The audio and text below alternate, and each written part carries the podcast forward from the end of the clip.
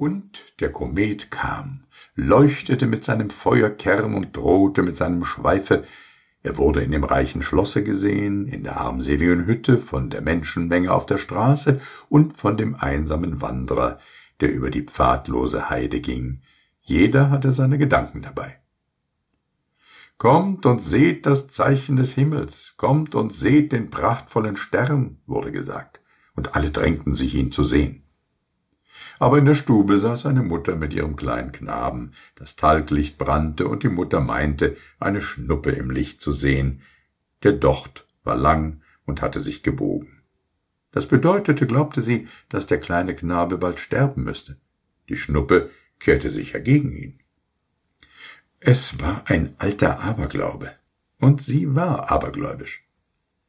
Der kleine Knabe aber sollte gerade viele Jahre leben und den Kometen sehen,